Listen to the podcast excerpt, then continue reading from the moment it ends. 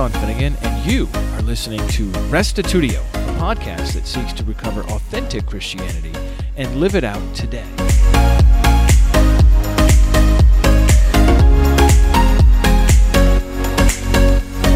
Hey there, welcome to part four of our parenting class where Ruth Finnegan tackles the issue of screen time for children. Although technology itself, of course, is neutral, much of what our children spend their time doing with screens is, in fact, self destructive and worldly. As parents, our responsibility is to bring God and His scriptures into the family while curtailing exposure to worldly entertainment. Doing so may help prevent adolescent anxiety and depression, both of which have exploded on college campuses over the last seven years. Here now is episode 328 Parenting Part 4 Anxiety, Depression, and Screens with my wife, Ruth Finnegan. So, I'm going to be talking about anxiety, depression, and screens, and the link that screens have to anxiety and depression we are definitely in a unique time. You know, when I grew up, we didn't have screens. You know, maybe there was like an hour of TV at night, but we played outside all day long. We came home for dinner. I would ride my bikes across town to see my friends, and that's just not the way it is anymore. So, what I want to do is go, you know, Sean talked about that book, The Coddling of the American Mind, and what I found really interesting is, you know, how did we get to where we are today, where, you know, with my children, even though I am blessed to be a stay-at-home mom, there's so many other kids where, you know, their parents, everybody's working, they're in camps, they're at daycare, and even if my children are home and they want to play outside, there's nobody to play with. And we have this struggle of like how it's different today than it was back then. So I'm going to explain a little bit of how we got to where we are today, and then what can we do about it. The iGen, or the Internet generation, which is from 1995 and on, they started going to college in 2013, and at the same time, a more fearful attitude about speech developed. Discussions started happening about trigger warnings, microaggressions, and speech is violence. A new culture of safetyism emerges. Sean talked a little bit about that. And I just wanted to define what are microaggressions and what is safetyism. Microaggressions are the everyday verbal, nonverbal, and environmental slights, snubs, or insults, whether intentional or unintentional, which communicate hostile, derogatory, or negative messages to target persons based solely upon their marginalized group membership. I think we see a lot of this in TV too, like the banter, the insults that go back and forth. And safetyism is where parents endeavor to protect their offspring from harm and in doing so, prevent them from developing the necessary skills of resiliency. They believe this plays a factor in some of the campus speech disputes as students are acculturated to fearing anything that may prove challenging and react accordingly. So we have a culture today where people are so sensitive to speech, they can't handle new thoughts being presented to them or thoughts of a different opinion. Childhood in the USA saw a decline in unsupervised time and a rise in social media. In 2006, Facebook changed its membership requirement. I think before that time, you had to be a college student, and and then they changed it so that any 13 year old could join. In 2007, the iPhone was introduced, and to 2012, the social life of the average teen changed drastically. Social media platforms increased, and the addiction grew. After that, they saw a decline in the mental health of adolescents, and they saw that girls were way more affected than boys. Because of this, kids are growing up more slowly because they are on screens and they're not interacting face to face. Some of the positives are the iGens drink less, they smoke less, they're safer drivers, and they wait longer to have sex. But that's all because their face is in a screen and they're not hanging out and you know unsupervised. Since the rise of safetyism, kids are having less unsupervised time because of parental fears. Teens are physically safer now, but mentally they're more vulnerable. and they're younger, you know, where it used to be like, you know, at 18 years of age, okay, you're ready for college. A lot of students, they're not ready for college because they haven't had those life experiences and they haven't been taught independence to get them to that point. So they're experiencing life later. We already made this connection with the iPhone, social media was created, and then there was a surge in mental illness and suicide. One of the quotes from the book is When kids use screens for two hours of their leisure time per day or less, there is no elevated risk of depression. But above two hours per day, the risks grow larger with each additional hour of screen time. So, one of their researchers, Twenge, finds that there are just two activities that significantly correlated with depression and other suicide related outcomes. Um, and this is electronic device use, such as a smartphone, tablet, or computer, and watching TV. So, those are the two things that correlate with depression and suicide attempts. On the other hand, there are five activities that they found that have an inverse relationship with depression or counteract it, and those are sports and other forms of exercise, attending religious services, reading books and other print media, in person social interactions, and doing homework. So that's something to really pay attention to, where, you know, if your kids have more than two hours of screen time, it drastically increases their chance of depression and suicide. But the things that counteract it are those activities we just listed. So they need to be doing face to face activities. Why do you think that social media is more harmful for girls than it is for boys? Does anybody have any thoughts about it? I think women look more for external validation, mm-hmm. especially with their looks, and social media is so focused on that. Right. So, what they said was that there is FOMO, and some of us know it the fear of missing out, or FOBLO, fear of being left out. Girls are bombarded with enhanced, curated images, making them feel insecure. So, you know, they're looking at Instagram or Snapchat, and all of the pictures you know, everybody documents what they're doing now, they post it, and these young girls, they see everything that they're not a part of. And they also see, you know, everyone's best life is presented on social media. You know, everybody's skin looks great, their lips are fuller, their eyes are sparkling, there's so many filters, and it makes them feel insecure. It makes them feel left out girls and boys are aggressive in different ways. Boys are aggressive physically, so if they're in each other's presence, you know, there's more jostling and, you know, fighting physically. Whereas girls, they're more aggressive relationally.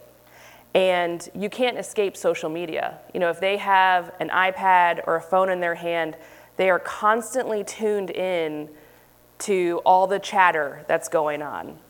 And so, boys, if they're the way that they act out is in each other's presence, so they don't act out on social media, you know, typically. But girls, it's, it's always with them. And they will they see all the aggressions that are going on. And like I never hear from Noah, uh, who's 13. Sean and I have we have a 13 year old, an 11 year old, an almost eight year old, and an almost two year old. So we have we run the gamut right now. And I don't hear from Noah about fights or tiffs that are happening because of conversations online. But my friends that have teenage girls, the mothers are constantly calling each other about conflicts because of things that they see on social media. And it causes one girl to get upset and another girl, and it's, you know, lots of drama. So, social media, they say, is the greatest enabler of relational aggression since the invention of language. You don't have to just be in somebody's face anymore to show aggression. You just put it out there, and the person can see it, and everybody else can see it too. Um, I know too that my son, you know, he definitely experiences that fear of being left out. Also, you know, he wants to be on, you know, the, doing whatever is popular or cool right now, or going to whatever activity it is. And a lot of that is because it's, it's put out there. You know, you want to be seen that you were doing something. The first members of iGen went to college in September 2013, and by 2017, a culture of safetyism exploded. At the same time, mental health clinics were suddenly overwhelmed by the demand for counseling. And I think it was like half of college students went and sought counseling for anxiety. So the question is what can we do to help our children during this unique time? I know that, you know, for myself, I have felt overwhelmed at times. Like, how do we combat the lure of screens and social media? And I think one of the most important things that we can do is to teach our children the Bible. You know, not only is it to have it in our minds of, you know, this is our standard, this is, you know, how we live, but we need to cultivate and model that love for God and for His scriptures for our children. It's there that we get to learn the promises of God and we hear the truth, and we need to teach them to our kids. You know, that's how we feel grounded and secure because we know you know, God never leaves us. His words are true. You know, he, He'll help us in our time of need. And when we follow God, He offers us what all the money and all the hard work in the world cannot get us, which is peace and joy. And that's what we want for our kids. You know, if there's links that screens cause all, you know, anxiety and depression, this is the answer for that. Other than, you know, we have to limit the screens, but grounding them in God's word is what is going to combat it. You know, one of his promises is that God will take care of us. You see the quote here in Matthew 25 to 34. Therefore, I tell you, do not be anxious about your life, what you will eat or what you will drink, nor about your body, what you will put on. Is not life more than food, and the body more than clothing? Look at the birds of the air. They neither sow, nor reap, nor gather into barns and yet your heavenly Father feeds them. Are you not of more value than they? And which of you, by being anxious, can add a single hour to his lifespan? And why are you anxious about clothing? Consider the lilies of the field and how they grow. They neither toil nor spin.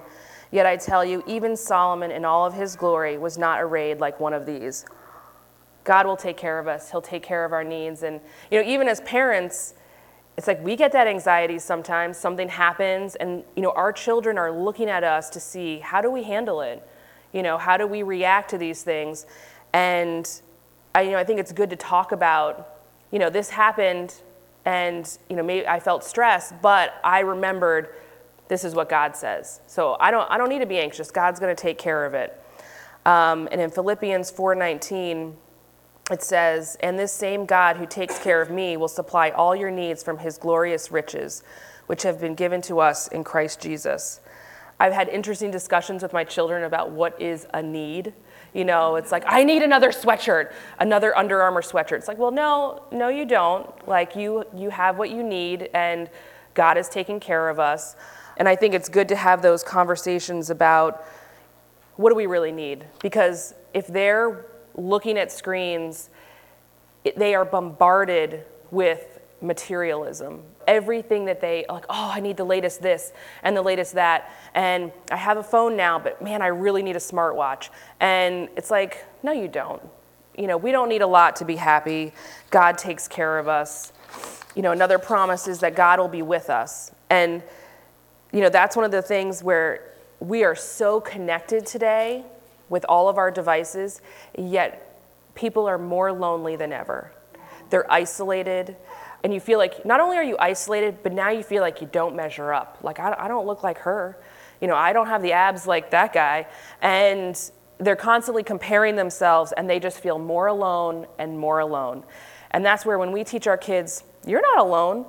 Deuteronomy 31 8, the Lord Himself goes before you and will be with you. He will never leave you nor forsake you. Do not be afraid. Do not be discouraged. You know, that's what we teach our kids. Joshua 1 9, have I not commanded you, be strong and courageous? Do not be afraid. Do not be discouraged, for the Lord your God will be with you wherever you go. So, the truth of God, you know, He just cuts through all of the garbage that the world gives us. He'll give us wisdom. You know, I know there's plenty of times where I'm like, I don't know how to handle this situation. And but God does. And he does that for me as a parent and he does that for my kids. In James 1:5 he says, "If any of you lacks wisdom, let him ask God, who gives generously to all without reproach, and it will be given to him." I love that promise and I pray it all the time because there's so many times where I just feel like I have no idea what to do. But I know that God's faithful and he's true and he'll give me wisdom and I always say, "God, hit me over the head with it. Don't let me miss it." I want to look at what did the people in the Bible do when they were anxious. So if you could turn to Exodus 4:10, and this is Moses, and you know Moses did not feel adequate for the task that God wanted him to do. So Exodus 4:10 and it says, "Then Moses said to the Lord, "Please, Lord, I have never been eloquent, neither recently nor in time past, nor since you have spoken to your servant." for I am slow of speech and slow of tongue. And the Lord said to him, Who made man's mouth? Or who makes him mute or deaf, or seeing or blind? Is it not I, the Lord? Now then, go, and I, even I, will be with your mouth and teach you what you are to say. God was with Moses. Even when he challenged Moses to do something that Moses didn't feel like he was up for, God was with him and God equipped him. You know, we look at David in the Psalms, you know, he had, he experienced stress and distress. And, you know, I think one of the things that relieved him was that he had a relationship with his father. He could talk to God and express himself, and he had days of misery and angst. And then you also see the expression of where he was just in love with God's presence in his life, and he could bear his heart to him. Hannah in 1 Samuel, you know, she could not have a child, and she prayed fervently to God. So, in her stress and her anxiety, that's what she did. She cried out to God, and God heard her and He blessed her. And then the last one I want to look at is Jesus um, in Matthew 26. If you could turn there. Jesus was in the Garden of Gethsemane, and you know this was probably the hardest moment of his life up until he was tortured and killed. And leading up to it, in verse 36, so it's Matthew 26, 36. Then Jesus came with them to a place called Gethsemane, and he said to his disciples, Sit here while I go over there and pray. And he took with him Peter and the two sons of Zebedee and began to be grieved and distressed. And then he said to them, My soul is deeply grieved to the point of death. Remain here and keep watch with me. And he went a little beyond them and fell on his face and prayed, saying, My father, if it is possible, let this cup pass from me. Yet, not as I will, but as you will. And he came to the disciples and found them sleeping, and said to Peter, So you men could not keep watch with me for one hour? Verse 41 Keep watching and praying that you may not enter into temptation. The spirit is willing, but the flesh is weak. He went away again a second time and prayed, saying, My Father, if this cannot pass away unless I drink it, it your will be done. Again he came and found them sleeping, for their eyes were heavy. And he left them again and went away and prayed a third time, saying the same thing once more. In verse 45, then he came to the disciples and said to them, Are you still sleeping and resting? Behold, the hour is at hand, and the Son of Man is being betrayed into the hand of sinners. Get up, let us be going. Behold, the one who betrays me is at hand. So, even Jesus, our Lord, he experienced extreme distress and anxiety. And even though his friends were there, his closest people, they let him down. They couldn't pray with him during this, uh, this in- intense time. And yet, he just kept going to, to God, his Father. He just kept praying and reaching out to him. So, some of the things that we can do at home is to build a strong foundation. Marianne talked about this uh, you know, just to kind of think a basic one is create a family routine where the kids get plenty of sleep and healthy food to eat. I know when my kids don't get enough sleep, they are irritable. You know, everything is a fight. It's difficult, and that's one of the things where it's like you're going to go to bed at this time, and they fight me on it practically every night. But you know what? They need it. Cultivate a loving relationship with your child discover their love language. I don't, you know, they have that book for married couples and for your children. You know, there's quality time, gifts, words of affirmation, physical touch, and acts of service, and intentionally love on them in that way that they feel loved. I know that with my son Daniel, he wants to be held. He wants to be cuddled. You know, he wants to sit on the couch and be wrapped up with you in a blanket, and that makes him feel loved. With Wes, I, he could, I think he could pretty much care less about that. Wes is like, quality time, I want to play a game with you. Like that is how he feels loved. Be a safe place where they can share their heart with you, that they know, you know, what they say, it's not going to go any further. Like they can talk to you about anything. And don't tease them or shame them. I think that's one of the things also with social media, like Marianne said, it's so easy to put everything out there, but could it be taken as mocking them? Just like, you know, we would feel the same way. We don't want to be mocked publicly. So build them up at home and publicly. We need to set screen time boundaries for our kids. Sean and I have used an app that's called Screen Time that you, you know, whatever their device is, it will monitor it and it'll shut it off when the time limit has been reached, which is really nice because I think some of so many of our battles are, you know, I'm telling the kids, okay, it's time to turn it off. And then a few minutes later, oh, guys, it's time to turn it off. And one more minute, one more minute. I just need to finish this round. And that device just takes all of that away. It's like, oh, your time's up. It's just done. And, and they accept it a lot more than they do me nagging them. I think there's also the Disney Circle that monitors and can turn things off also. As parents, we have to make sure that any device connected to the internet has child safety mechanisms enabled so that they cannot access adult sites. I know that we experienced that and it happened, I don't know like how it happened, but I, it was happened so much earlier than I expected it.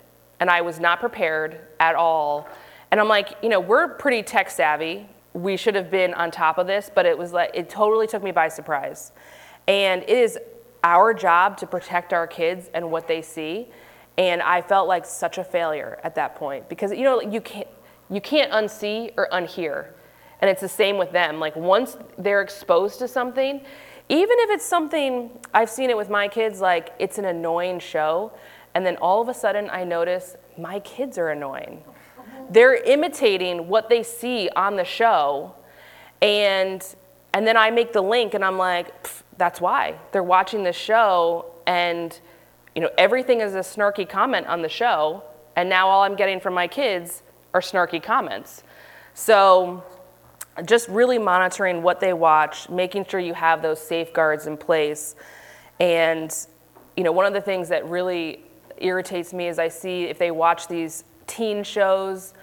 I think it could be any show, actually. It's where the parents are made out to be idiots, and the fathers, you know, are made out to be stupid, and the children know everything, and and that attitude creeps into our kids, and it's just like not good.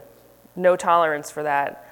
So I would say hold off on social media as long as you can because you know it's definitely a battle, and they want to be they want to know everything that's going on and once once they're on it then it's so much harder to take it away. If you know you see this isn't good this isn't producing good things and it's like just hold off as long as you can. And keep screens out of their bedrooms. You know they make links uh, between the screens and not being able to sleep. And i'm not sure i didn't look into like what is the time period before bed that you should stop whether it's an hour two hours Says it's two hours before you go to sleep, you should not be on any screens. That's confronting to me because I definitely don't do that right now. You know, and one of the things that we do is our children are not allowed to have their devices in their room. They have to be plugged into a common area. They, you know, and, and it is a fight every night with our oldest son. You know, he's like, oh, I want to listen to music while I'm in the shower and then you know he'll go in his room and like we have to be really vigilant every night to be like give me give me everything. Give me your chromebook. You know he says he's doing schoolwork like yeah probably for like five minutes and then you're doing something else on there. So to make sure no devices in the rooms. So some of the effects the negative effects of too much screen time i'm just going to run through these but obesity sleep problems behavior problems educational issues and violence they're just exposed to so much when they're watching that I think they kind of mindlessly probably snack on food, and that happens, and they're not sleeping, and they're watching bad behavior, so then they start imitating bad behavior, and the violence is a big deal too. It's like I know we've had issues with our kids, like, you're not doing any kind of shooter games. Like, we're not going to shoot people. Jesus says, love his enemies. We have no tolerance for that. And that's where we have to be the example. We have to set boundaries on ourselves too. And you know, the studies show that too much screen time it actually changes your brain, and especially these young kids as they're forming and developing, it becomes like a drug that like dopamine hit or whatever it is. Regular life is not exciting anymore. You know, I tell my kids, they're like, "Oh, mom," because if I get really irritated, I'll just unplug the internet and how could you do that? I had so many coins. I got to this level. And I'm like, I say to them, that's all fake. In real life, you're nothing. Like, you, you don't have any accomplishments in real life. You know, like, this, this isn't real, and let's do something that's real. Let's do something that builds positive things together in real life. You know, we have to be the example with all of that. We live in an age of media overload, and it's like we just need to put it down and turn it off and do something with our family. And that can be really hard. It's like, I know the temptation for me when my kids get home from school, they want downtime, which is fine. But then they're so quiet. It's like, I can do what I want to do, and nobody's fighting, nobody's arguing, but those minutes and hours slip away. And, and then before I know it, it's dinner time, and and then maybe we want to watch a movie as a family. And before you know it, you, they have spent four to five hours on a screen. And they're not developing those social skills. They're not playing and being creative. And even just being forced to be bored, that makes them invent things. Like, let's play this game, let's go outside, let's do this. And that's what we want for them. So, some things that they can do without screens are you know, giving your children daily chores, help them to feel important to the family, like what they do matters and they're needed, and, and we need to challenge them appropriately to do things on their own and figure things out. I know Wesley, one of his jobs is you need to empty the dishwasher. And he's like, Well, I can't reach where the plates go. And I said, Well, figure it out. You know, get a chair. Like, if you have to do this task, figure out how you're going to do it. Encourage activities that get them face to face with other people, like sports, camps, and fellowships.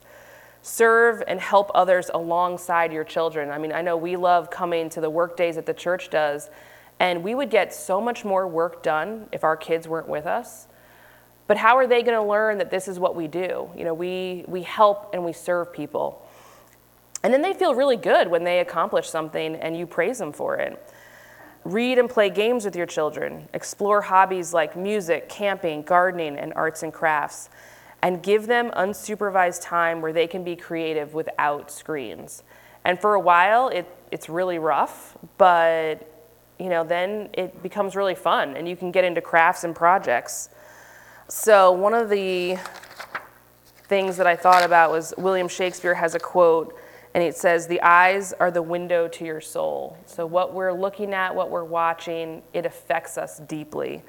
And Matthew 6 22 says, The eye is the lamp of the body. So, if your eye is healthy, your whole body will be full of light. And isn't that what we want? We want to be full of light. We want our children to be little beams of light going around. And we want our influence to be more prevalent and stronger than the world. And that means an investment of time. You know, you think of the screens, like they're sucking all this time up. Like our time with our kids needs to be more than what the screens have. And I also want to say, like, it doesn't matter if you have kids or you don't have kids. You, you could be a grandparent, you could be a friend, a mentor, and take interest in young people's lives, and you'll change their lives. And you know, show them your skills. If you know how to make candles, make candles with kids, or cookies, or you know, go camping or play basketball, all those things. So that's what I wanted to share. Thank you. Well, that's it for this episode. I do encourage you to check out the relevant chapter in Lukianoff and Haidt's excellent book, The Coddling of the American Mind, uh, that really runs the stats on anxiety and depression and correlates it, although they can't definitively prove causation, it correlates really incredibly with screen time usage uh, for boys and girls, but more prominently for girls. So take a look at that. If you have your own thoughts or suggestions or practical tips or quarantine ideas, please come on to restitutio.org where you can leave a comment on episode 328, Parenting Part 4, Anxiety, Depression, and Screens. We'd love to hear your thoughts, what you're doing. Uh, actually, our family, this was recorded a little while ago, our family no longer is using the Screen Time app. Uh, instead, we had been programming our router, our Wi-Fi router, to uh, have a have a schedule that has basically windows where there is internet allowed for each person's each person's device. And then we published a chart on the refrigerator for each kid and each of their devices, specifying when those devices are able to connect to the internet. And uh, by doing it this way, w- once again, the, the idea is to take the battle away from the parent. Look, we're already battling with these kids on a million other things all the time. So to have one thing that's just sort of automatic, mechanical almost, uh, is really a relief because, hey, 10 o'clock rolls around at night, my oldest kid, his doesn't matter if he's in the middle of a game or not, his Xbox just stops connecting to the internet. And uh, the way a lot of these games work and different things, social media obviously, is without the internet, their devices really aren't much use. Uh, of course, we do still collect our kids' devices and bring them downstairs so they're not in the same room.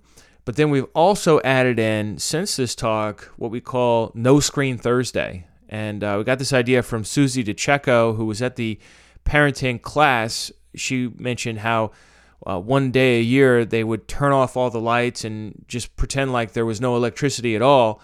And she said it was like such a wonderful time. Well, since then we've we've instituted what we call Family Thursday or No Screen Thursday, where uh, the kids are able to use screens, certainly in quarantine, especially uh, to do schoolwork. Uh, but then after that, the the uh, internet is just off. Uh, whole house, no internet. Even even Ruth and I, we try not to use our devices hardly at all. Certainly not for entertainment purposes on uh, Thursday each week, and then what that forces us to do is find some sort of thing to do as a family that is not watching a movie. I mean, look, we can watch a movie anytime with the kids, right? But Family Thursday is where we uh, play games, we go on adventures, we go outside, we grill out, we uh, do all kinds of different things together as a family. And it's really been a delightful experience. Of course, the first two, three, four weeks were serious battles because the kids weren't used to it. But you know, now there's been over a year, maybe even two years. This has really been a sweet time each week that I look forward to. I learned how to play chess against my oldest. I've been playing a lot of games with my middle son, and uh, you know, there's just a lot of different opportunity, a lot of wrestling in the basement, all these different kinds of things that uh, just bubble up to the surface as soon as you take that screen out of the picture. So I, I commend that to you as well for consideration, just a one day a week kind of thing. And look, if your kids are really young right now, this is this is something to keep in mind. Uh, but if your kids are teenagers in particular, this is a battle that the younger they are when you institute these different policies, the better likelihood you will of success. But really, at any age, it can happen but only if you stay consistent. You have to stay consistent with the kids. Whatever the rule is, you stay consistent to that rule. Uh, sure, you can make an exception once in a blue moon and, and be gracious and do something exciting and out of the ordinary. But if your inconsistencies are regular, what you end up doing, as uh, Dr. Yaconis mentioned, is an intermittent strategy, which results in the kid just constantly pushing against the barrier because they don't know if this time the barrier will allow them through or not. So, those are some thoughts in light of this little update. One more thing as far as pornography exposure, I think the average age these days is nine years old. Just let that sink in for a second. That's an incredibly young age. You really do need to uh, put barriers in place so the kids can't access porn, even if it's accidentally. Even if a kid types in, you know, like a body part that they're curious about, maybe they have no idea that they're like full sex videos on the internet. They might just be curious about a body part. And They type it in, and boom! All of a sudden, they're inundated with all this filth and uh, just objectifying and abusive portrayals that messes with their heads. So, one other thing to suggest on that would be to block certain sites. This is once again something I do directly in my router. Uh, that I, it allows me to put in sites. I, uh, I, I was able to find on the internet a list of you know the most common porn sites, and I just entered each one of those into the different boxes in my router, and it blocked them. Alternatively, you can just get Covenant Eyes or some other uh, filtering software. Microsoft actually does a really good job with this too. If you use a desktop computer, you can set parental settings for each different user. And you really shouldn't have your kids using your computer under your name. They should have their own name and their own password. I know it's a super hassle set up, but then you can put in place these parental settings that are real helpful. We do that with uh, one of our kids as well. So, just some uh, practical tips for you to to fight the screen addiction that is damaging our kids in all these different ways when they're overexposed. Wanted to also mention that I've been getting some feedback on the Bible translation sources and theory research project that I did. It ended up being actually, I think, about 60 plus pages, eight and a half by 11. Bless my heart. But, uh, you know, I felt like it was the kind of material that a lot of people would be interested in. Uh, Richie Temple wrote in on that. And he said, This is very well done, Sean. Thanks for all the time and effort you put into it. I'm sure it will provide a lot of help for a lot of people in understanding Bible translations and versions through the coming years. I think you did an excellent job of not only presenting the facts and the history of the subject, but also using key quotes or references by some of the very best scholars on the subject, such as Alter on the Old Testament and Wallace on the New Testament, men whose honesty and integrity in dealing with the subject matter supersedes their own personal religious beliefs and or biases.